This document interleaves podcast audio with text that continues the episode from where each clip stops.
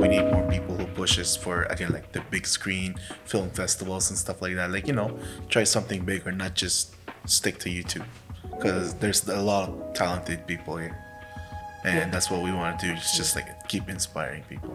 Hey everyone, you're listening to the 2M Creative Labs podcast. On this episode, we have a roundtable discussion about video with Daryl Palapas, Vince Blaze, and myself, Juan Manuel, with Serena Chan bringing the hard hitting questions.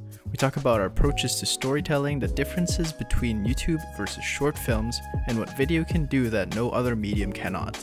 Super insightful roundtable discussion for people who don't know about video but want to learn. But just to get started, uh, we'll just go around the table. Uh, hey, my name is Juan, and I'm one of the hosts of the podcast, and we'll go around. Serena? My name is Vince Place. I'm a creative director. My name is Daryl. I'm a wedding videographer, creative, pro creatives as well. Sweet. Um, yeah, so I guess this episode's theme is a lot about video. Figured we'd bring everybody around so we can talk about all our different approaches. I'll pretty much just let you take the wheel on this one, Serena. Yes, so the reason that I have a list of questions is because I'm not a videographer and you all are. So this way I can ask questions and people who don't know about video can learn Right. via you guys. So, what is the difference between photography and videography? Because I know you all are photographers as well. Well, the the way I see it and the way I kind of explain it to people is that photography stills and video is just um, a moving picture, pretty much. That's that's the way I'll, I'll explain it to people.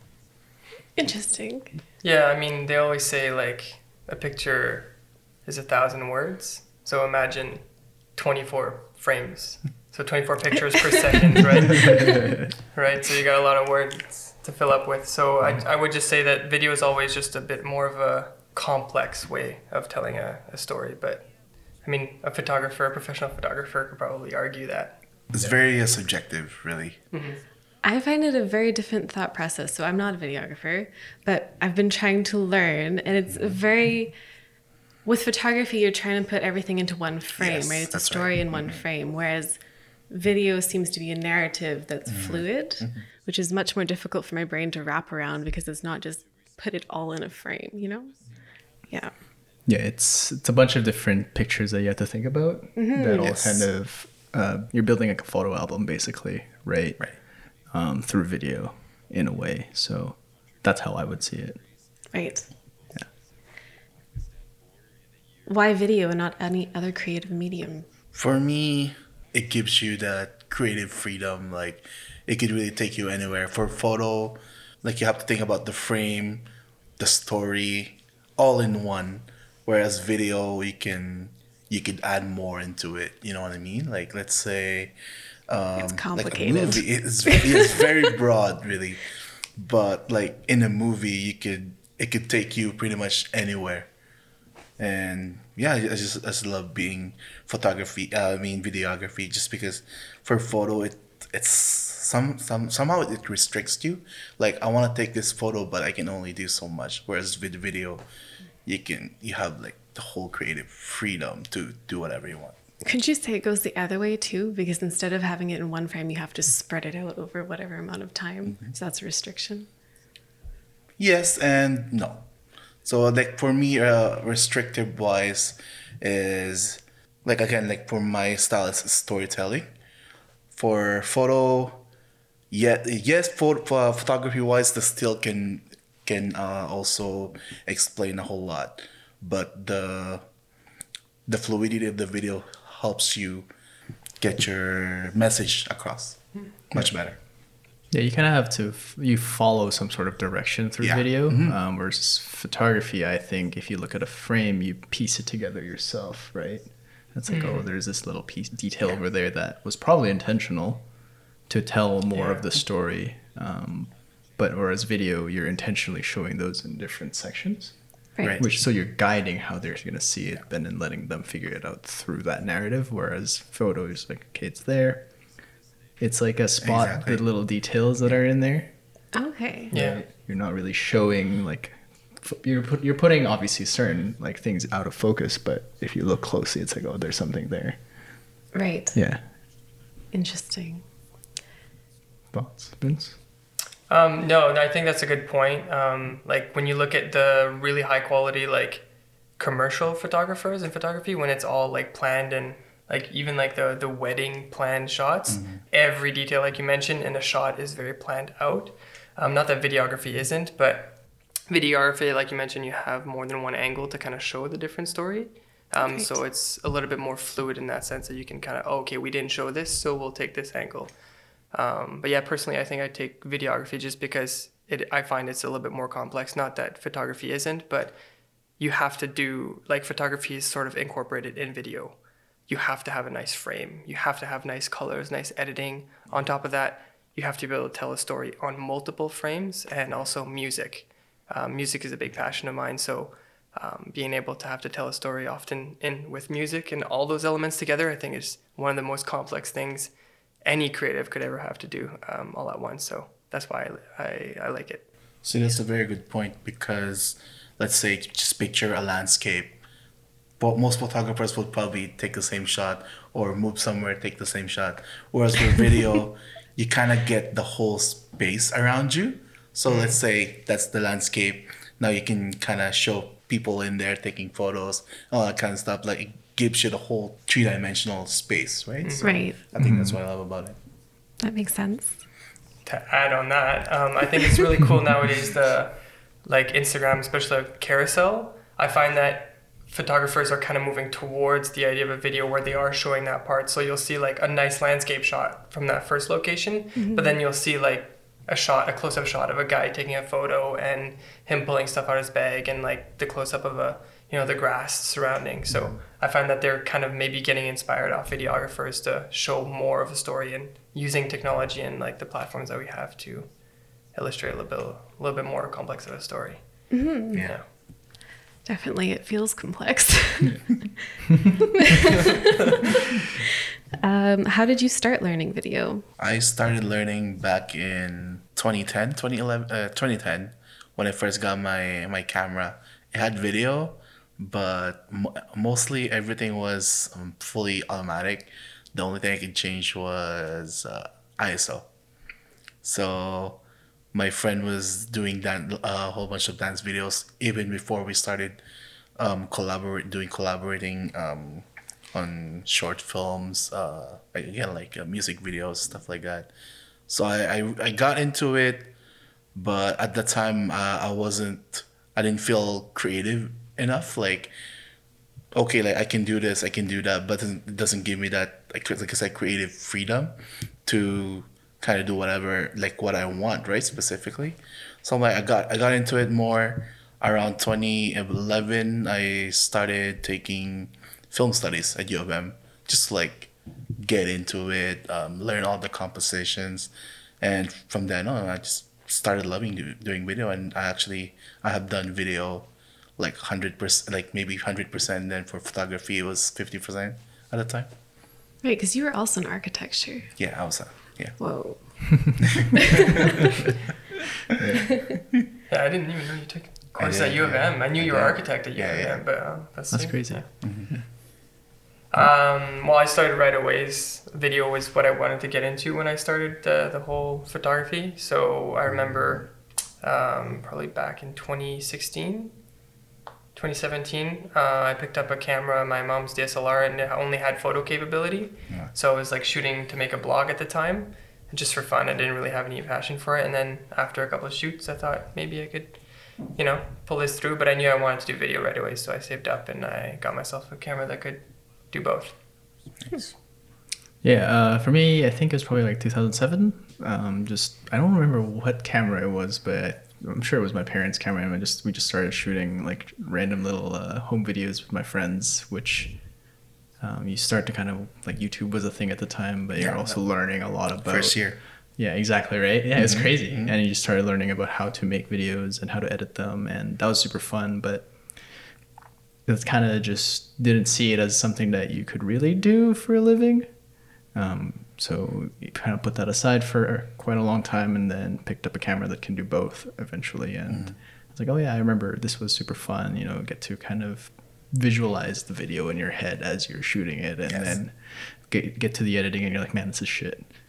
and then it's it's that kind of it's the same way that kind of um, you learn something or you watch something and you think oh that's really cool I want to try that out and then you go and do it and until you get it right and then move on to the next uh, cool kind of concept. So that's kind of how I learn is um, just watch enough and say okay I think I know I know how to do that and then try it. It's like no that sucks and then just keep kind of repeating. Yeah. Um, and I think I learned that the same way I did with photography too. It's you know look at certain cool uh, photos or certain people that really inspire you, and then you just try to emulate those uh, techniques and then bring it to your style. So that's how I learned.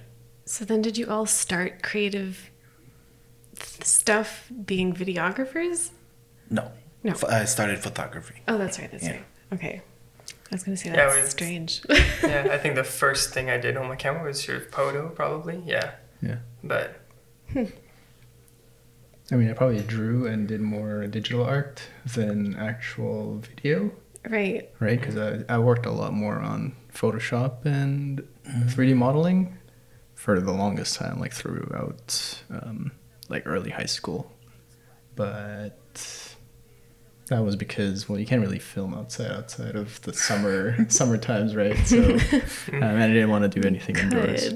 You could, but it, it was a lot more fun when all your friends were kind of like, "Hey, let's go shoot a video and then post it on YouTube," and Yeah. that was sick when YouTube was a thing. So yeah. It's still a thing. I can't find the channel, so whatever. but yeah, I started more on the You can't find the channel you started? Yeah. Oh, I know damn. it, it's so frustrating. There was like three videos on there. Oh, It's no. probably viral. That was, dude, I figured yeah, Million views. It's like millions of sponsors coming in. Hey, we want. it's just a bunch of kids. Yeah. yeah, I started more on the graphic design part. Interesting. Not graphic design, but like digital art, Digital illustration. Yeah, That's very different. very different. Okay, who are your inspirations? when I started, uh, this was when like wedding was already boom. Uh, it was uh, Jason Magbanua. He's the father of same day edits. So at the time, like I tried to copy his style in a, in a, in a, way, but at the same time, I was kind of figure out what what kind of narrative style I was going for, right? Or should I go narrative, or go go a different direction? So yeah, I would say Jason Magbanua for for movies. I was like, I know I grew up watching movies a lot, like on on VCR. Uh, I didn't have any particular favorites at the time, but the thing I think that sparked my my interest in like making movies was the first Spider-Man film. Just to like cinematography wise and story wise, yeah. Interesting. I'm trying to remember when VCRs were a thing. I had VCRs when I was a kid. Yeah. It Yeah. was like Yeah. nineties, right? yeah. Very, very. And we had Very like 90s. blockbuster kind of thing. Oh, back yeah, in the they had they did Right. yeah they did Yeah. blockbuster s kind of like VCR Yeah. things. Yeah. Uh, But when I got here, it was already DVD. I don't remember if they had. They Wait. probably had a little bit. what year did you get here? All four. Okay. Okay. Yeah. Yeah, I don't 'Cause I know we, we yeah. used to rent like DVDs before. Yeah, I don't remember I don't renting remember any any like VCR there. yeah tapes, but VHS. Yeah. yeah. Yeah. Right, because VCR is the unit VHS. Okay, yes. Yeah, yeah. VHS is the actual cassette. The tape. VCR Yeah. is Yeah. Yeah. That's right. Yeah, because we didn't bring any of our VHS tapes like over when we get, when we got here. That was all. We were already doing DVD, I think, back Mm-hmm. home. So, but that was That's a so retro. that was a that was a tangent. Inspired by VHS tapes. Inspirations. Um, hmm, I think it's very like industry specific. Um, like I have very specific people that inspire me, different from photo and video. Um, and like some are like more like wedding videographers compared to like obviously travel and commercial stuff. Um, but my personal like for the travel type of um, feel, I think Sam Kolder is definitely one of my biggest inspirations. Uh, it was kind of cool to get to meet him this year. Um, also Matt Komo. Uh, Matt Komo, he's sort of similar style, but a lot more intense, a lot more energy. Um, Peter McKinnon, the great videographer, um, great storyteller, to be honest. Um, and who else? Yeah, Mike Visuals. But yeah, for that's for video. Uh, for video, yeah, I would say Peter McKinnon's a big one. Just obviously based on any other thing that I put out, it's like oh, there's a very strong influence. Um, watching The Matrix probably like around ten times helps with. I'm pretty sure that's why we started picking up uh, and making short like uh, home movies back then was because you're just like oh I want that looks so cool I want to Yeah, try yeah, that and exactly. then yeah, I want to punch my buddy in the face, but like, but like not really, and kind of see how that looks on camera. Um, so those sorts of movies, like I never really got into shooting actual fight scenes, but those sort of cinematics really inspire me. Things like weddings, like wedding videos. Uh, White in Revery is like a big one Nice. super good. Um, it's very like trendy now to kind of look that way. Yeah. Um, so I really like that Daryl's approaching it like in a more narrative sort of storyline, which is really cool. Um, and who else? Yeah, I would say those are like my big influences. Interesting. Okay, so you all listed video people. What about influences that aren't video related? So my favorite photographers is Alen Palander. Love the guy. He's really creative. Who else? Emmett Emmett Sparling, great travel photographer as well. How about you, Daryl?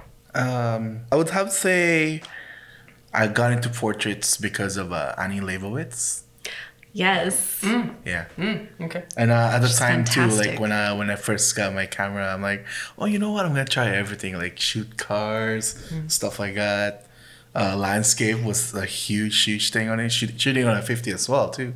And but then like I uh, a friend who's already um, taking uh, portraits at the time re- uh, recommended me this book called Fast Track Photographer. He said that when you read that, you kind of find your own style and it sort of leads you to that direction. So I did, and that's how I got into um, serious portraits. Interesting. Is that a book? I should look into this. Yeah. That sounds really hmm. cool. Yeah. For me, like inspirations outside of creative, Gary Vaynerchuk. Nice. Hmm. Yes. Great. just like go do something like just go mm-hmm. make stuff which really resonates you know just make something for yourself there's that mark manson book so the art of not not giving a fuck which Yeah. really is Yes, just like really really just like um, any of those books that sort of make you think about how you see the world and how you handle certain perspectives of other people really put me in gear of like oh like why does it matter if this sucks right now kind of thing which is why i picked up the camera to do photography it's you know just see how i'm growing in the next three months while i'm out in europe right um, yeah because i remember shooting landscapes with a 50 and like Yeah. without really any thought of what's going on behind like like composition or like colors it was just go out there have fun and if you like it then you're starting to start to want to get better at it so i would say those are my biggest inspirations to do video as well because that's what it led me to creative Yeah, I would. I just thinking of it, got a little bit of time to think about it. I think, and it's kind of sad now, but Kobe Bryant, I Oh, think, of was a good inspiration. R.I.P. to him. Right. Um, and it's unfortunate because I wasn't a big fan. I didn't really watch basketball while he was an athlete. I found out more about him afterwards. Mainly, like I researched him once he went on the podcast with Jay Shetty, and Jay Shetty Yeah. is also a huge inspiration of mine. I love his podcast and the way he he breaks down things and analyzes things.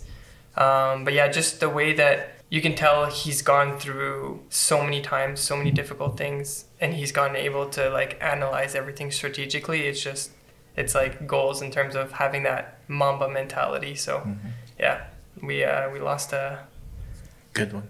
we lost a good person the other day. yeah That's sad. Okay. What is the difference between shooting for YouTube or short, shooting for short films? Because I know you guys do different things, and I've seen your vlogs versus your travel things. Oh my god. Yes. For me, I'm very goal oriented. Like I know I, st- uh, I started with YouTube just to like get my work out there. I didn't really care a thing.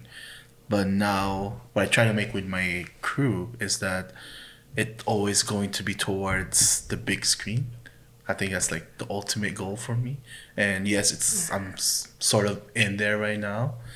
Uh, YouTube wise, I'm I'm still I'm still in that I'm I'm still on the on that grind. Um, actually, uh, I'm writing a series right now. It's just a four four episode web series, and that's gonna go to YouTube. But also, I plan to have that shown on a, on a big screen as well, if possible. Cool. How big is the screen?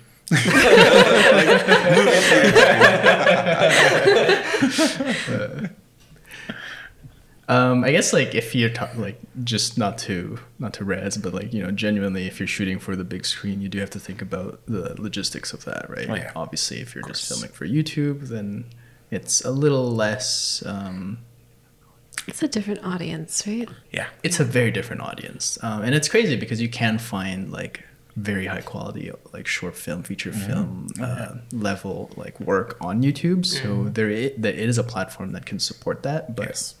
it is a diff you like you're going into it with a different uh, mentality for the most part. Your general audience is going to go on youtube think like oh you know something fun something casual something to consume that's not always going to be thought-provoking which is fine.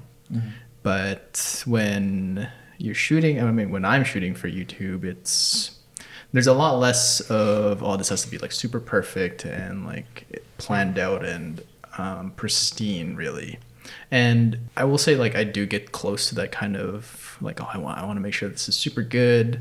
But when you get to like okay it's upload time you gotta just shrug it off and be like well it's very fast paced. Like you always make Oh, the yeah. next video so it's not that big of a deal to not have it as perfect as you want to which is really good to get over like a perfectionism kind of like a negative perfectionism mm-hmm. where you're not putting anything out because nothing's good enough for you to share That's me. I'm, I'm not looking at you like i'm just i'm just looking at you because we're having a conversation No, it's a very good point. I think going for both, it sets you on a different direction. Like, hmm. whereas for YouTube, yes, you can make money off of it, but also it's very content driven compared to like working on an actual short film or a movie, you know, right? So, yeah, there's that. Yeah, exactly right. Like you want to be producing a lot. Um, where if you're making a short film, you've got this idea, you want to produce it as the as best as you can, and make sure that the end product, like, because you might not get another chance, right? Like for for instance, if you just have budget for one, versus like that budget for one might be able to help you make like ten YouTube videos, Mm-hmm. because it's a lot more focused on like fast and Yeah. more content. Not to say that the quality, you know, is reduced. It's just yeah, I would I would look at then the short film as like you get one shot at this, right? Yeah, I don't know. I would say, I mean, depending on your lifestyle, people can relate to this or not, but I feel like YouTube is more like your everyday meal. Every day you're just gonna, you know, you're gonna cut up maybe some fries. If you want to, you're gonna, you know, cut up some cereal. Nothing perfect, just rough together, just to get you through the day. But maybe once a month or once every three months, you're gonna go to a fine dining and spend a lot of money, and like that's the meal that you're going for. But it's super high quality, and it's like the one time you're getting it. So I feel like that's more like the mentality. I like the fact that you say like you're aiming for the big screen because I think that's one thing that I didn't really do when I was shooting the last short film I did. Um, was like think a different audience. I was still thinking YouTube when I was producing it, but yeah, it's definitely a different ball game because like like if you're shooting a, a bigger short film, you're gonna have a crew on set and everything. So it's just more variables to think about. Interesting. It's hard for me to relate to all these things because I'm not a videographer and I've put out two videos which have only been on YouTube and they suck. So it's a learning process. Are we allowed to ask questions? Yeah. What have you found difficult about making videos compared transitioning from photography? Um, well, other than what I said earlier, which is like everything for photography is in one frame, mm-hmm. it's very strange for my brain to think in this linear, fluid sort of video way because I'm a graphic designer too, which is also everything is in one frame, Right. Mm-hmm. Or it's a system of things versus a sequence, you know? Right. Mm-hmm. So that would be very difficult. The other thing is my hands are super shaky. and so every time I try to like pan, it's kind of crooked and twists and it bothers me so much. yeah. That and um, you mentioned this in my other video that my pacing sucks. Yeah. Yeah.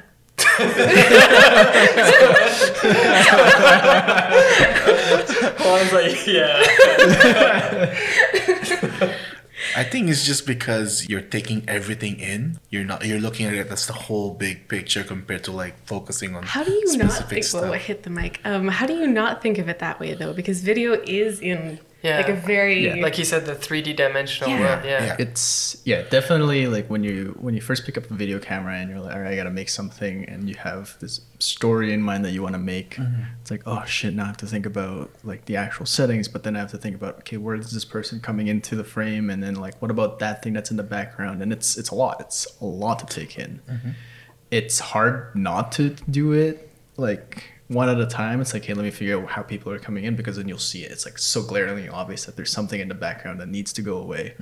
And then now you're like, when can I actually start shooting something? Once you've like finished that like the dang set, and then you, you shoot it, it's like I have to shoot the next set Mm. because this isn't complete. So it's a lot of that continuous thing, and it's very hard to to kind of break down. But like I think, given over time, um, those come more naturally, and you you can look at your first scene and be like, okay, this is all like you you yeah like it, it becomes more instant to kind of set it up Yeah. and then you can start focusing on the little things that um, are very so like transitions like you don't have to think about those things when you're Yeah. shooting the actual Right. like content right so i would look at it that way i guess if you want to try and break down you're gonna have to eat the whole like big plate first before you it's so overwhelming. I feel like coming like when you're starting a video and you're coming from photography, it's like what do I shoot? Cuz like when you're in photo mode, you're like okay, like you said everything fits in a frame so you can kind of like pick what you want to shoot and then think of which angle you want to go at and then from that point on like you kind of lock in to a zone adding in foreground elements blah blah blah. But video it's like like if you're in a forest what do i shoot like you're just looking around and what do i shoot like what angle like how close do i get like it's everything because there's no there's no bounded there's no stopping and going it's like anything can go That makes sense. Yeah, like it's it's all the elements, right? Mm. Versus Oh, yeah. like in your for photography, it's like you have a subject and you have things in the for in the background, uh, things maybe in front, but then when you're doing video, it's like you have a story, obviously, which you have we share with photography, but then everything that is in the foreground will eventually be in the background, and everything in the background will be in the foreground. My eyes are just widening. but it's but it's true, right? Um, yeah, and that's hard, like for somebody to transition from Well, that's that one way. like the next. first video I did was like following you around basically, and it sucked because like I'm not really a portraits person. So the second one was of food things, and the third one, which we shot today, is also food things because like I'm a food photographer. So it makes much more sense to me the linearity of the story Yeah. and that kind of thing. So maybe it helps. Mhm, But I start with something more familiar, which I think was also your suggestion. yeah See, I think that's going to help you Yeah. since you you are uh, food photography food, food photography. You can start thinking into that how you prepare uh, the table and everything, all your ingredients. You can start Yeah. thinking about that like sequencing wise, and I think that's how you're gonna train your mind how to how you see things. Because when I when I was just learning about videography, the first thing I looked looked into was compositions. And then now that every time or compositions, the types of shots, framing, like uh, medium, close up, and all that kind of stuff, so that when I watch a movie, I can actually apply it. Like, okay, this one's a cowboy medium, this one's a push in, this one's um, um, just a dolly, dolly to the left, dolly to the right, that kind of thing. So every anything that you do or try to study really helps you. So is it like um, like observing something and deconstructing how it was Yeah. built? Mhm. Ah, yeah, it's why I that's always say like work it your way backwards, right? yeah Oh yeah, I guess you do say that. Yeah. and another thing i would just I say think is that like finally clicked. yeah Sorry, go on. No, I would say like just pick one element. Like when you look at too many things, like I did that when I was producing music, I would say, okay, like I'm gonna learn how to do one thing and try to make something around that one thing only. Right. Um, so like for example, portraits. Like you you have to nail one thing. Okay, I want to nail composition today, or I want to nail just storytelling, or I want to nail the the timeline of the video. So as Right. he was mentioning, like putting the cloth on a table, you know, bringing the the sheets, making sure that you have all the elements, and then you release that video. Looks like crap, and then you look, okay, how can I make that better? Right. Exactly. I think it's taking one element at a time, not being like, okay, let's work on composition, lighting, uh, you know, everything, storytelling, uh, models, and then you're just like, there's nothing I can do. That's why it's so overwhelming. Yeah, yeah. Yeah. Because you probably have those concepts in your head from photography. Probably. It's just you know them so well that you can work on more than one thing at once, and your brain automatically like shows you, okay, this is wrong, and you don't even know why it's wrong. You just know it's wrong because that's not the way you want it. I've actually found the editing process to be super frustrating because I can see how it sucks Right. as I put it together. But it's like, hey, I have to put it together Yeah, because yeah. it's part of the learning process. Yeah. Yeah, and to be honest, I think that's why like 50% of my videos never make it to service. It's just because you sit back down, you're like, this, I'm missing half the footage I need. Like, this is just mm-hmm. not even worth it. Yeah. Yeah. How do you go about thinking about telling a story with video? Um, I think that's truly the hardest thing for my brain to wrap around with video is yeah. how on earth because photos are so mm-hmm. atmospheric graphic design is about strategy mm-hmm. or marketing or that kind of thing video blows my mind I think the easiest way I found to deconstruct that and like to be able to apply that because you would see videos like really good videos on YouTube and be like, how are they like? Why is this so good? Why is this such a good video? I think I wasn't able to deconstruct that because there's just too much going on. I think when I would watch episodes like Suits, Suits is one of my favorite, and they aren't the greatest, but for me, cinematic wise, they're they're like my biggest inspiration in terms of like composition storytelling. But like stuff like you'll notice before every scene, there's always uh, an establishing shot, and that's like a panning of the office, and then people coming in, right? And you can you can feel the sounds coming in. You can hear the the vibration, the anger. You can feel like the different energy of the scene, and then like showing the elements like like Juan was mentioning that too, and you were mentioning that too, but like em- emulating that and sh- watching how they break down the scene. So they'll show like like a handle being grabbed, but then why is that handle being grabbed? Is that because it's instrumental to the story, or is it too much? You know, like oftentimes, like there was this part where I was just like, we would I would shoot every everything from seven different angles and then just chop it up together and put it together. But then, is it really adding to the story? You have to see like what's the angle, what's the beginning and the end, and kind of deconstructing it from there. Yeah, like I like the idea of working your way backwards from whatever it is you're trying to tell. This is a coffee shop where this is um, this person's like birthday or whatever.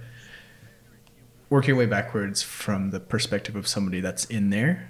To me, I like throwing in the little details that um, I was like, oh, that's that's what's special about this coffee shop.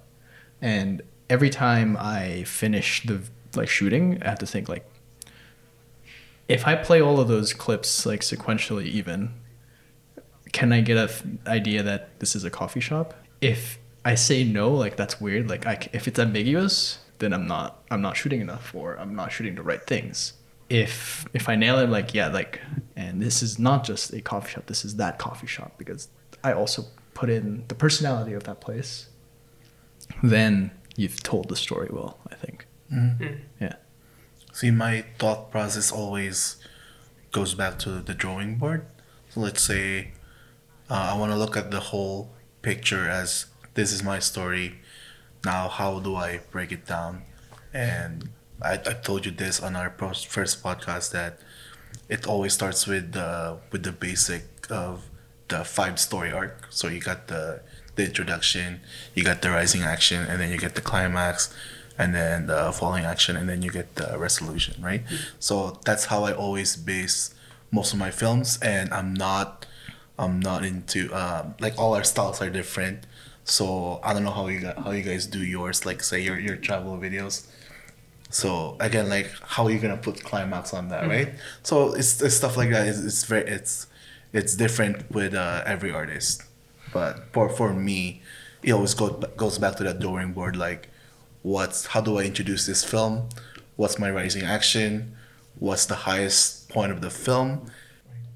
Yeah, hmm. I think like doing the short film, one of the reasons why I got into short films was I wanted to be able to apply a more structured storytelling to like the travel or even like the corporate or promotional videos that I was making.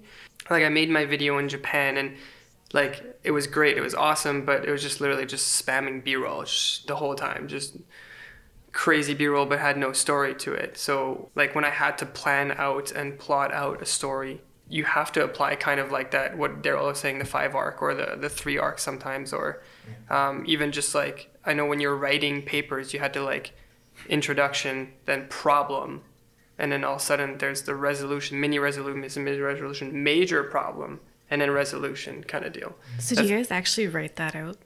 Yeah, I mean, yeah, um, You have to pre-plan everything. Okay. yeah, like the Like even if it's just a mental image in your head or anything like that. Mhm. Some sort of a mental structure of Yeah. this is how it's going to start, this is how it's going to pick up, yeah. and then like the big thing, and then like this is how we're going to wind it down. Right. I have a question. Mhm. So you said that you work with a crew, and I know you've worked with models and such. How do you, if you have an idea and you haven't written it down, or it's a mental image, how do you convey that to the people you're working with effectively? Effectively, yeah. Yeah, I'm effectively. outta one. here. I'm good. Yeah, she had to pass. throw that one. Yeah, I'll pass on this question. Uh, we have something called blocking. So I would just go through the action with uh, whoever's going to be in front of the camera. So I I, uh, I go through it with them and with the crew as well. So that once, let's say, this guy's going to be walking through here, he's going to sit down, turn on the TV, and then now we're going to have to plan how we're going to light this the whole scene, how we're going to plan where it's gonna the camera is going to be, mm-hmm. that kind of stuff. So it's nothing needs to be in writing per se, but as long as you have that mental image in the head that mm-hmm. how you want to shoot it, that's you're solid. And you find that people get it? Yeah, Really? it's oh, What? it's one of those things where like you have to tell them like the actions that they gotta mm-hmm. take and say, well, for me, my approach when we did that short film here is like, okay, you are going to grab your tea and then just sit down on the couch and I want you to think about like the big event that's gonna happen. Don't worry about like where I'm gonna be standing. Obviously, I'll tell you uh, I'm gonna be over there. Don't don't look at the camera. Mm-hmm. Like just act as if you know you're. I'm not there. Yeah, like I'm just giving them what they need to know, which is the actions that they have to take. If they're more involved, they'll want to know like the character's backstory because they're good actors and they really want to convey it like as Yeah. best as they can. Then that's when you get a little more elaborate and say, "This is the plot." Um, but for the most part, yeah, it's just like, "Hey, can I get you to run forward or follow me or like cross the scene?" Like when we were doing the the shoot here, I was just like, well, "Get me to walk across the scene instead," because and that's all I need to know because you have the rest of it in your head, but I only need to really do the one action. It keeps things simple for them, I think. Yeah, and that's that's the thing with the screenplay. Sorry. Yes, you write you write the uh, story, you write the dialogues, but for me, it only acts as uh, as a guideline for for my actors. Like you don't have to follow it; you have to say it from beginning till end. You can do your stuff. You can uh, you experiment with it, but just take it as a guideline. Basically, this is what I want to happen, and I'm not a director. I'm just uh, actually just started writing because to, to practice uh, the director. I'm a camera uh, operator, but knowing how you uh, knowing what you want out of that film is very important, and I think that's that's one way you can actually convey your story. Interesting. Yeah, I think it also has to do with context of what type of video you're shooting, obviously. Like, just to give a little bit of an example, like when we were shooting in the Human Rights Museum, you thought my direction was super effective. But You're very organized when you shoot. then again, I think it comes down to vision. Like, one of my personal skills, I think, is really envisioning something, and you can, if you can see it in your head. Um, Daryl and Justin, they storyboard while I just shot list because I can see the pictures in my head. I don't need to visually write them down probably would be better to storyboard for the rest of the crew, but like I can see it in my head, and then that way I can convey it nicely with my crew or whoever I'm working with. Um, so I think it that's big, in, like a big factor is being able to envision it yourself. Just to touch on one of the points you said, like character development. Obviously, if you're just shooting like a like a random scene or a YouTube video, you don't necessarily need to develop your character, but that's when like really good actors come in play in that case, I would say it's almost impossible to not have any like backstory planned, or unless like the actor is awesome, you're like, hey, you're like, and you break down their life story in ten seconds, you're like, hey, go, and then they can flawlessly execute. I think it's kind of hard to in that situation to kind of you know get Yeah. a get a good scene going. But Yeah, like if you're gonna be making a short film, generally you'll have something a little bit more Yeah. uh, pre-planned. Um, even if it's just like a concept and you've told your actors like this is the idea, and if and also it comes down to knowing who your crew is, right? Like figuring out what for them makes sense in terms of direction. Right. Um, somebody might be more comfortable if you just tell them like just do this. Um, another person would be maybe more understanding if you gave them like an idea of who their character they're playing or I find that with models for photography, like if you if you give them a photo or if you do it yourself, Yeah, like the posing, exactly. they'll get it. Whereas if you say, "Can you put your hand on your shoulder?" They'll be like, "Huh? What does that mean?" right Mhm. yeah, Yeah. exactly so it, it ultimately depends on who you're working with i Yeah. think and Yeah. being able to have that conversation understand how they un, how they kind of see your d- instructions and your direction Yeah. makes sense because you wouldn't give the same directions to it, every different model right you'd figure out like oh you're this kind of model so you'll you'll be able to give them analogies that make more sense to them or like just show them a dang picture Yeah. right or somebody might just want to see a storyboard Yes. Or mood boards. Do you mood board for videography? I don't. No. uh, no, I've vision board before, but not mood board. Interesting. I've seen mood boards for like Yeah. companies and Oh, stuff yeah. like that. So yeah.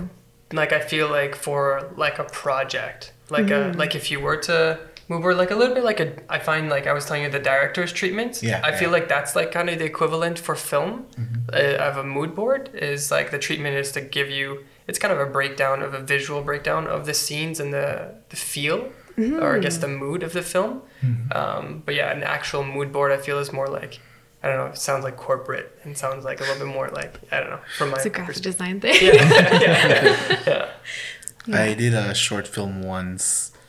It was 20, 20 minute short film, and this guy had like, I don't know, like a whole wall of just like Yeah. mood board, and it was mostly David uh, David Fincher, so like Fight Club Yeah, and all yeah, that yeah. kind of stuff. Like, okay, I kind of see what you're going for. here. Man, Fight Club was a sick movie. I'd add that to my inspiration list. Anyway,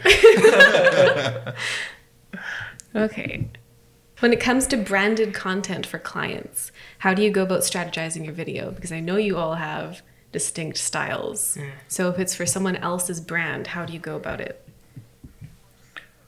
I talk with my clients like, how do you want this video done? What um, is there a specific style that you're looking for, or do you like my style? Do you want me to create a whole a whole new look for you, something like that? Like it again, it really depends on on you as the creative and what your client wants. Because if you're freelancing it's all about you right? This is my style. This is what i want to do. With clients it's very different. So uh, you have to think about that and kind of look at the direction you're you want to go for and the direction that your client's going for. That makes sense. Okay. There is um there is an artist that was I really loved when I was in art school called Marina Abramovich, and she highly advocated for people to stick to their own style, and this was her concept. And so you tell me if you agree or you don't agree. If you have an idea and in the purity of the idea it has a specific visual, do you deter from that visual or do you stick with it? I mean, I'm a stubborn person, right? Um, if oh I have, yeah. if I have an idea, um, you know, execute on it. Like there, there are rule sets in my mind that say like, if if I give this up, then I didn't really make it. You know, Mm. like I did, I didn't really execute the idea. It's just like now a watered down version of it to fit some sort of thing. Whether that thing was just so it doesn't suck. I find that it's very much a fine arts mentality, and which makes sense because she is a fine artist. Um, to say that this is the idea and this is the expression of the idea, and it has to stay that way. Yeah. Whereas more of the applied creative branches, so like photography, videography, um, not so much. Especially if you're working on a team, because now you're not just talking about your own brain. I think it depends also on like so many variables. Like at what point in the project are you in? What kind of project is it? Like I would say like, for example, when I was doing a short film, Daryl would agree that I was very stubborn onto what I wanted for my idea. Like I wanted to keep that. Reason being is that for me, it's like you have to allow certain parameters to move, but certain other ones you can't. because then too much is moving and then like you said it gets becomes watered down it's no longer your project it's no longer a project it's accumulation of random ideas that got thrown together so i would say like do you stick to it or not depending on what it is i feel like if you take too much input from too other too many other people it's no longer your piece of art like yes and no are debatable but i would say like if you're just taking input as you're making it you're not making it right but if you took input before and then you're like, okay, this is how I want to do it, and you execute on that, this is yours. But you took input from other people. Does that make sense? Yeah, yeah. Yeah. I was gonna add on to that because, like right now we're we're preparing for a short film, and what we're doing is we're making a, something called previs. So we're taking it from the shot list that we made per all the fight scenes that we have. Now we're turning it into video. It's not like the actual fight scene that we're gonna film on the actual location everything it's it could be like right in the studio right at the gym and it's just the shot that we initially had in writing now we're just putting it in the video form so that once we're out there filming the actual thing this helps us visualize what we need and what we need what we want but the other thing too is that like vince said it also depends on where you are with the project so let's say we're still filming it at the rehearsal, that's where kind of everyone's thoughts can can come into play. Like, oh, let's do this, let's do that, let's add this. But once you're once you're actually on the day of filming, you lose a lot of time trying to edit, trying to um, merge or put everything on that day, same day. So it's we have to stick with what you already have once you're already making it like on that same day. We're like not giving a consistent answer here, but okay, so no, no, no, example- not you. Like in general, Oh, like it's like it varies Yeah. so much to to like mm-hmm. what you are. Because I feel like fine artists, it's like when you've reached that level that you are so good, mm-hmm. you don't really want anyone else to influence your your work. Like you don't want anything else. But even those artists will take inspiration from certain things. But when they're writing, I feel like there's no, it's like blocked out. From writing all the way to post production, there can be so many little inputs onto a short film, especially. People can be mm-hmm. like, oh, you should add this shot. Or like, you know, like Daryl will be like, oh, why don't you try this angle instead? And, oh, yeah, that works, you know? Yeah, I don't know. I just think that like it really depends on what kind of project, what stage of career you're in, what stage in the project you're in, and what you want out of it. Because if you don't like ship it and then learn from it, then you took so much input, you don't know what input you took during the way. Mm-hmm. Yeah. Yeah, it really, really depends on the project. Yeah. I would say. I think the intention is different too because Exactly. for art it's meant to be expressive. It's meant to be something that you look at versus a product for someone or like a creation for consumption, that kind of thing. It's very different. Yeah. Yeah, and I think of like from all the other guests that were illustrators, it, uh, like uh, Jackie Drushka was the biggest one that said like a lot of the artists that went through Sheridan, like for their final project, they get so much feedback from their professors, like yo, you should that you should do this, like maybe try it but this way. And she's one of the people that said, "Nah, fuck it, I'm gonna just do it this way." She's like, you know, hmm. take take good feed, take feedback from me, listen, and then just don't do it. Because you were so confident and committed to your vision and it may it might suck. It might not be to that person's vision but it also might be freaking dope Yeah, I had a teacher and for graphics and I was shooting for an editorial magazine and I was doing the fashion editing. And so basically I was told and I was docked marks because I didn't remove all like the, The freckles, not even blemishes, freckles, which Okay. are part of their face. And I was told that I had to, or I would get docked marks. And I just didn't feel like it made sense to remove someone's actual facial features Yeah. under the name of this is what fashion is. Mm-hmm. So yeah at the end of the day like can you still say after taking in enough feedback that that was your project I th- or that was your idea i think that might be a good gauge on whether you should or shouldn't right, That's a huge debate. yeah, it totally depends because Yeah. I I don't want to remove people's actual facial features. Blemishes, I'll remove them because usually they don't want them there anyway. So yeah, When you're in your learning phase, I feel like if you don't take input, mm-hmm. then you're not going to grow as an artist. absolutely. But if you take too much input, then it's never going to become art. Like you're not going to be able to focus on one thing. It's just overwhelming. So Well, and then you also don't learn how to discern whether something's good or not Yeah, good? How do you know? Yeah, and but like the real big artists, like they did stuff like you mentioned. They said bucket and like this is me and this is it. But I feel like they sometimes you they studied stuff like they studied the shapes.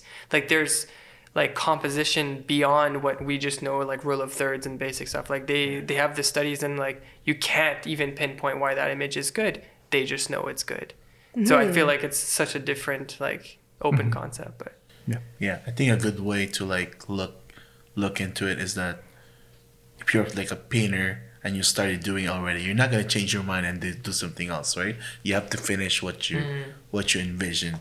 And the other thing too is that I don't know what kind of style this is, but it's the the one where you take a pen and then you don't stop taking your Oh, the uh, one hand on line? Yeah, Yeah, one One line. line yeah. drawings. So Those are that, so that's something like that, right? You have to Just commit. commit. Just commit to exactly. it, right? Just, just, just send it. Just commit. I like that. Interesting. I find it so interesting to compare different types of creative because there's a lot of overlap, but not a lot of people do more than one thing, you know? It's true. Yeah. Which is why I say that all photographers should learn to draw, and I'll keep saying that forever because I believe it. I'm trying, man. Drawing's fucking hard, guys. Okay, this is actually a quote from a book that I read this year called Start With Why by Simon Sinek. And I want to Oh, know your nice. thoughts. There are only two ways to influence human behavior you can manipulate it or you can inspire it. I think that kind of Kinda touches on what we were just talking about. Yeah. Right? Yeah. yeah. I mm-hmm. agree. I agree to that. To to a certain extent, though. Right. Like I said, you can influence me. You can help me decide or help me with my current project. But once I'm, once it's done, it's done. It's that, that sort of thing. So I, I can apply it to the next one. Right. But yeah, I would say, yeah, that's a personal choice as the creator or as the influencer, like the person producing the work. Because, like, if you're creating work to manipulate people, or you can create work to inspire people, but you can also let other people's work manipulate yours, or you can let it inspire you. I don't know if that answers your question. It does, but it also raises questions. Yeah. it also depends too, right? If you're working for uh, yourself or working with a client, that's also different right. because there's there's multiple factors to consider. So, in terms of video with that concept, do you build or do you create video with the intention to inspire people? Is that what short films are for? Or is it in some way just an expression that you're pushing out there? I don't know if that's a good way to put it. Do you get what I'm saying? Well, definitely to inspire people because most of the stuff we see here is like just going for YouTube. We need more people who pushes for again like the big screen film festivals and stuff like that. Like you know, try something bigger, not just stick to YouTube because hmm. there's a lot of talented people here, and Yeah, that's what we want to do. It's just like keep inspiring people. I would argue that I think that the project in itself of a film, like this story, is to maybe inspire. But I think that when you're framing shots and you're framing scenes, you're manipulating the person watching to feel a certain emotion. Oh yeah, like the music, all the scenes, all the transitions, mm-hmm. everything coming together is to manipulate the audience into feeling, well, manipulate in a sense, make them feel that. Or like composition is to manipulate the eyes into going into a certain direction. Um, so I would kind of be the devil's advocate on that just because that's the way I feel. I So, are you about it. manipulating to inspire people? No, I mean uh, you're manipulating uh, the intention that you want people to receive. I don't think it's Ah, manipulating. I. It's I mean it's just it's your direct directive, right? That's what the what you're going for. Is it like a perspective thing? Yeah. Okay. Yeah, it's like, how would you kind of Like guiding them. you feel like. Yeah, Yeah. like it would be like more guiding somebody to view it without, you know, ha- like ambiguity. Basically, it's like you have these leading lines so that your eyes go that way, Right, exactly. and you've intentionally shot it that way so that their eyes go that way. The emotions that they feel are in line with the music that you're using and the motions that you're putting in there. I think um, that wouldn't really be manipulating, as it is just you're directing their It's pretty much their directing, attention. yeah. You're directing their attention. Mm-hmm. But I will also say, like, when you look at commercials, that's you're not inspiring them to become an athlete. You're inspiring them to buy that Apple Watch. but like literally like they're they're manipulating like they're directing the eyes and doing all this thing but the project isn't necessarily like it is they'll say like to inspire like they've got big athletes sponsored and stuff like that and stories but it's to, in the end to get a sale Okay, interesting. Photography. This is another fine arts thing. Photography was known as the death of painting. Is video the death of photography? This is a sick question. I pondered about it a lot, and I'll let you guys think. I think, think a they serve different purposes Right. like you can't print a video onto your wall you i mean you could get a tv and you know but it, it, i think it serves a different purpose like i don't know when you're selling video and photo packages it's like which one you get? Both. Because they're very different. They're very it's a different way of consuming it. Right. Um, so i would say i would argue no. It's not the death of photo. I think for me it is because I've done one where a client asked me like, "Oh, can you can you give us screenshots of uh, a specific stuff?" Just because we didn't like our photos, and I've done that. So yeah. Yeah you told me that yeah yeah yeah yeah, yeah. So and also like a lot of people they would just instead of um, buying the art, they would just take a picture and then print that or you know make copies of it and stuff like that. So I, I think it is in a way. It's hard for me to say because the idea of like going into a museum and seeing the painting, um, impressionist paintings would arguably be very much like street photography. Actually, there's an overlap. So Impressionism was like in the 19s ish, and you would start to see like Degas, the painter, he would cut off limbs in paintings, which is a photography thing. Mm-hmm. Like you would never see that in any of the Renaissance paintings. It's the whole body figure. You wouldn't cut any limbs off. They wouldn't be near the edge of the frame. Mm. But once you start hitting the Impressionist era, you start seeing that, and it's this weird photography sort of framing, which is Yeah. why I assume you're making that Right. And, I- and I'm putting that together as like it evokes different things, I mm-hmm. think. Um, there's something about those paintings that you can feel a little bit more of that care, a little bit more of a different perspective into what might just be another portrait. You could take a photo of a cup of coffee and take a video of a cup of coffee. And those are different perspectives to the same subject, I think. I would also Oh. yeah, I would also say like I like you personally I like to sit and look at a picture. Like even when I'm scrubbing through the video, sometimes I'll be like, okay, stop and I'm just admiring that shot. Mm.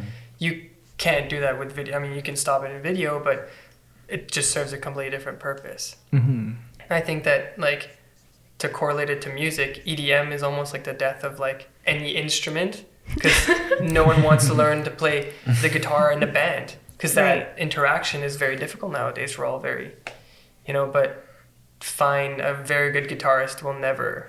I feel will never go away. Like Yeah. everyone Oh, can yeah. appreciate that for what it is. So Yeah. same way with like a painting, like one was Mhm. mentioning, and video and photo, like it's Yeah. different. Yeah. Right. And also exactly like with the level of skill, once you get to a certain ceiling, it's like no like this this is different, you know, like I would much rather see the video or the photo because the photo is way better than the video or vice versa.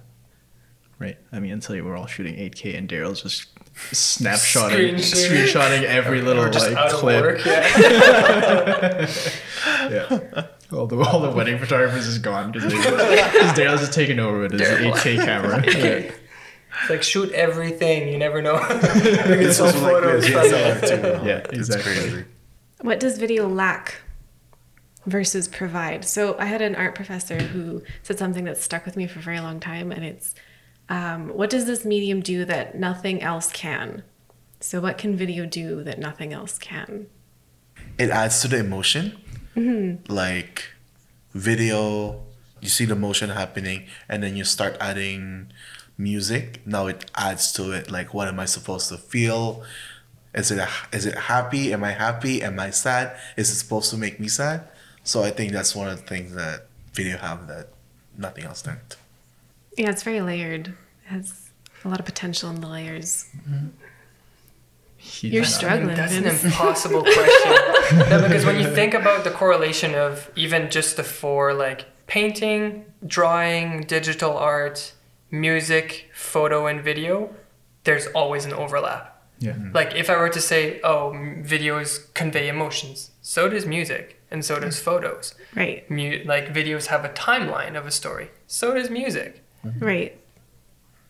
An impossible question. I don't know. I wouldn't be able to answer that. What do you think, Juan? I guess yeah. Now that if you throw in, because I was thinking like, oh, like timeline, like that's a really cool Yeah. concept of like conveying time in a very like Yeah. Memento is one of my favorite movies. Yeah. Like that movie makes me you think in a very different sequence of events.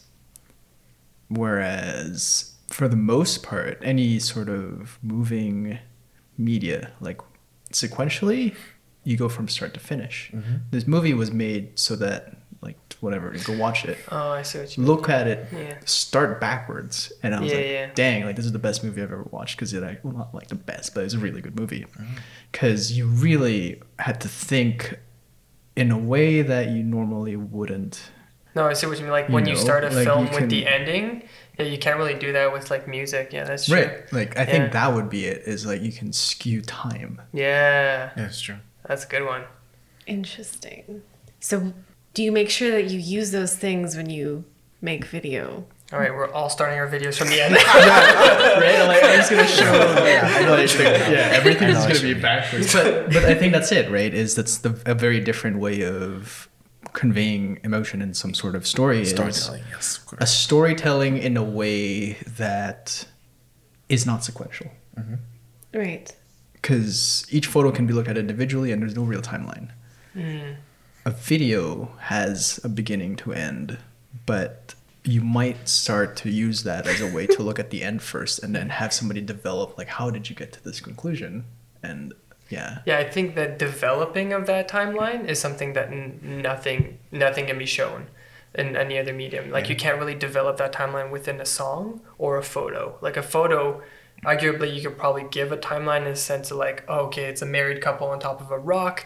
You know, like you understand that they've been Or like you know- sense of time, like if it's Yeah. evening, if it's morning. Yeah, exactly. kind of. Yeah, that kind of stuff. But like video, you can really develop that more than anything else.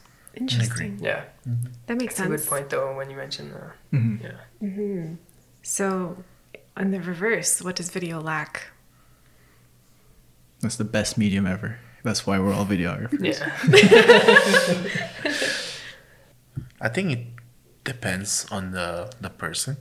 Like for me, um, I feel very. I tend to go towards my style more, even when I want to like explore other different styles. Like I wanted to try Vince style, but I could never do that. So yeah, I think it really depends on the on the person.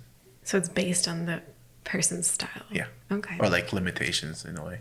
ah, I see, I see. like maybe even just like conceptual limitations like oh this i don't know how to shoot travel this doesn't make any sense to me right like it's like Or like genuinely vlogging. Yeah, like generally some style some styles of video just doesn't seem to click with me. It's like how how do you do this kind of thing? Like, Exactly. um, but that's more of a personal kind of limita- limitation on video than is like a general Yeah. thing. So, it's like how you think about things. Yeah, Yeah. I would say Oh, so. interesting.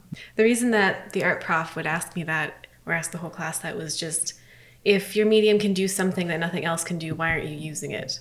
Or if it has limitations, why don't you use those limitations to find creative solutions? Mm-hmm. So then it's just a really good way of thinking around how you can use something instead of staying stuck. Yeah. So I always keep that in my head with every little thing that I do. Last question. Okay. What's the dream project? Ooh. Right here, right now. Right here, know right now. exactly. We're already doing it. We're already rolling. That's funny. That's a cheeky answer. Though definitely, this was personally like you know a big dream project, is to kind of do stuff like this. Um, but for dream projects, I do want to shoot a documentary series Nice. of about creatives, I'm gonna talk to you after. Like genuinely like something that like what we're already doing now for 2M is like very focused on what are you guys doing and what other people in the city are doing. But I wanted to make the that very almost narrative of each creative's life from start to finish of their project or like from their career whatever whatever fits them and the because as we were saying, like we make short films, we make videos, we put it out there. One because we had wanted to express something, but two we wanted to inspire people to go towards that direction. I was inspired to go do creative things, and that's I don't know. Like I feel like there are many others that would do well with that kind of push, and to see um, from somebody else's perspective, start to finish, how they kind of did it, and maybe that'll get them going and saying, "Oh, you know what? I could do this thing too." You know, like I wanted to do this thing too. So Definitely taking the right steps for it. yeah. So I would say documentary series would be pretty dang fun. Yeah. For me, it's just making a feature film, like feature length, Hmm. because uh, I've done a lot of short films, but now I want to, you know, just take it to the next level. It's just, it's gonna be very different because short film right now we're on uh, we're gonna be on 16 days, whereas a whole feature would take months, right? So Yeah. yeah, kind of want to experience that.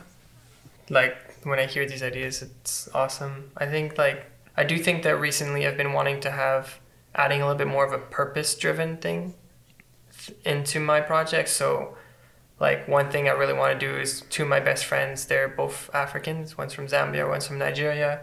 There's a lot of issues in Africa. A lot of things that they have to deal with that we don't even consider as an issue here.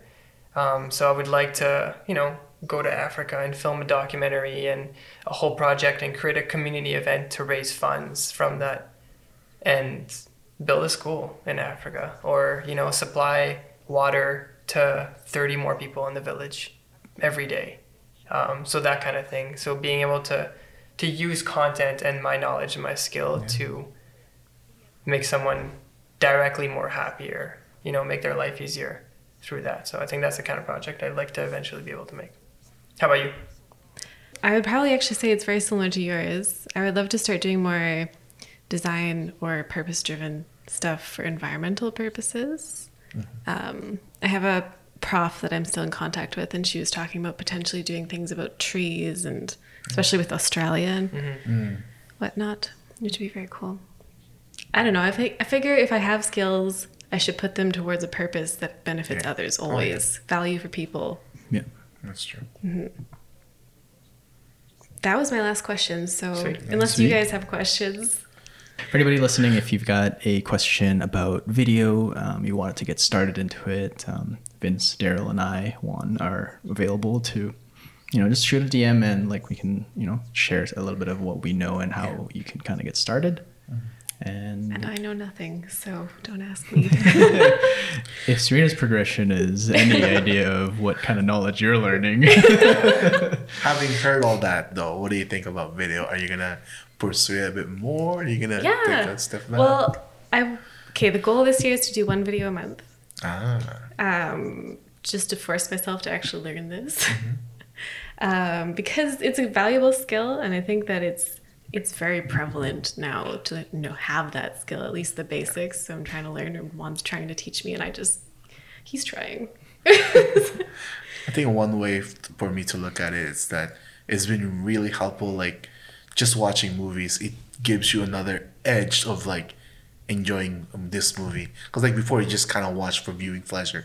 Now you get to dissect everything, and you know you you get to apply what you've learned so far. So for me, that's that's pretty awesome. Like having having learned all that. Sweet. Um, I guess just to wrap things up, uh, we'll start with you, Vince, and then go to Daryl just to let us know how we can support you and where can we find your work and moving forward. Yeah. Yeah, I mean, you guys can find me on Instagram at Vince Blaze, Vince with two eyes. Um, I've also started a company recently. It's called Adventures Within Media Inc. Um, so it's basically throughout the channels, the websites there, and Instagram and Facebook. Yeah, same thing for me. It's just Instagram. Now, uh, putting more wedding stuff on on YouTube as well at Eight Race Studio. As for Instagram, you can find me at dp dot cinematographer without the vowels. And yeah, Sweet. Uh, thanks everybody for listening, and uh, we will see you in the next one. Yeah thanks, thank you. Uh, thanks, guys, for having us. Thank Yes. you. Thanks.